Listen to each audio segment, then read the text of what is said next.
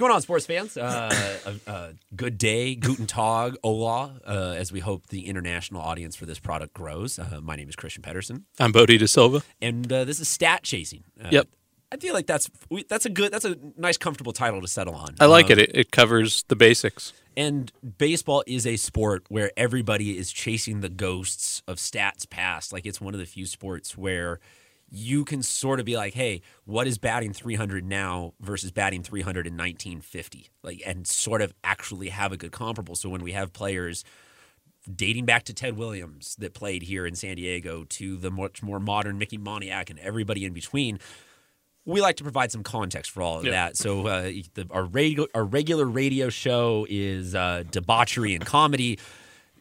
Tommy, myself, and David Ring is game balls and highlights and shout outs. Bodie De Silva is strictly by the numbers mathematical analysis of San Diego high school baseball. So, Bodie, last week we started with pitchers. Are you okay starting on the offensive side of the ball this time? Absolutely. All right, where, where, where shall we begin? Uh, the first guy I wanted to highlight, and if you haven't checked out tonight's show at this point, uh, Santa Fe Christian was in studio, but Cole Roberts, uh, middle infielder at Santa Fe Christian, he is signed with Loyola Marymount.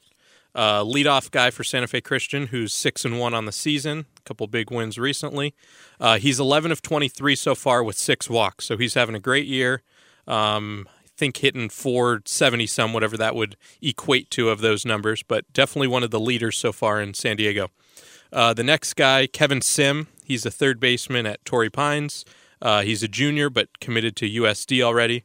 Uh, in only 21 bats so far this season, he has two grand slams.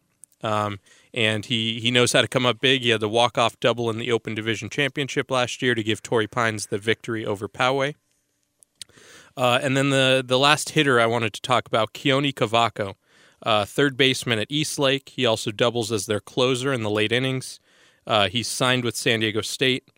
Um, I talked about him earlier. Every time I've seen him the last couple years, he's just destroying the ball. Um, always making hard contact, doubles, opposite field home runs. Uh, he had an opposite field home run last week against Helix, and he's a guy that's really been talked about recently. Um, that that scouts are really catching on with, and um, think that he could be a high draft pick uh, coming up in in June's draft. Moving over to the pitching side now, uh, Christian Wood from University City, uh, right-hander. In his recent outing versus Mater Dei Catholic, he struck out 14 in six innings and only walked one guy. Um, 25 strikeouts so far this year, and he's only thrown 16 innings. So, uh, University City looks like they have a guy um, come playoff time late in the year that they'll be able to hand the ball to. Well, and strikeouts to me have always been something that's interesting because that is not universally a metric that measures how you can almost be an inefficient, bad in huge air quotes pitcher if you're piling up a ton of strikeouts. Like I remember uh, for me, Mark Prior and Kerry Wood was, was the major league analogy that I would always make is for as good as those two were at striking everybody out, or Jake Peavy when he was Yeah. on the Padres, he'd get 18 Ks, but we would lose three to two. So uh, Christian Wood following those those outings up with a ton of wins. Yeah. Also, um, he did take one loss on a 14 strikeout outing against Mater Dei Catholic Yeah, earlier. two this to year. one, so at least two he- to one kept him in it. But that's where I, I think that some of these stats are really interesting in baseball because you can highlight just how hard someone's working and still falling short, which Oh, makes exactly. success in this game so rarefied and so much fun. Anybody else on the pitching side to, to get around to? Yeah, so Ross Goldschlag, uh, right-handed pitcher from La Costa Canyon, uh, three and zero this season, and his most recent start against Vista, seven inning shutout, one hit, struck out eleven guys, uh, and it was also the 500th career win for his manager Justin Machado. So um, I believe he's the original coach since La Costa Canyon opened.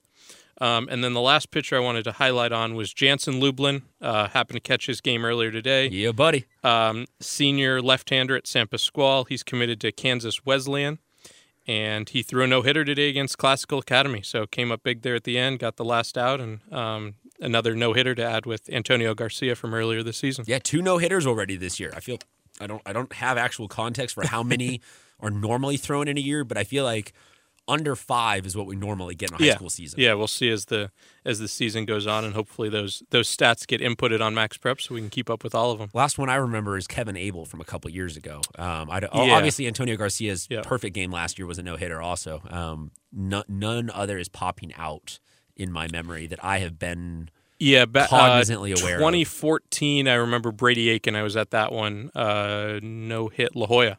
Um, and Good. Tommy Lasorda was in attendance. That's that's what I remember. uh, La Jolla baseball deserves to be no hit as often as possible. Um, but that's a whole separate podcast about coaching issues versus playing issues. Um, Bodie, any other uh, baseball stat related notes? Uh, Can we, get, can we can we uh, put a, a point of agenda to get some stolen bases? Yes. in here in Yep, the next couple weeks. As we hopefully there's a couple guys probably with double digits at this point. Um, actually, Angelo Peraza, who doubles as the quarterback and the catcher at St. Augustine, uh, committed to USD. I believe at last look was leading the county. Um, but I will get those numbers updated. Okay, Angelo, we'll- we see you working. We'll see next We week see you uh, who's leading the county. So, folks, between now and then, uh, help keep us updated. Bodie, you have to follow his Twitter because he is the central hub for all baseball stat information. It's at SD Preps. You are tweeting usually what five to ten results a night. Yeah, I try not to uh, give maybe results of the same team on back to back days, but um, get the stats out there and um, whether it's max preps, game changer, uh, direct messages, um, get out to the games and there's some there's some quality talent all around the county. So SD Preps on Twitter, on Instagram, hit that up. SD Prep Insider on Twitter and Instagram, hit that up.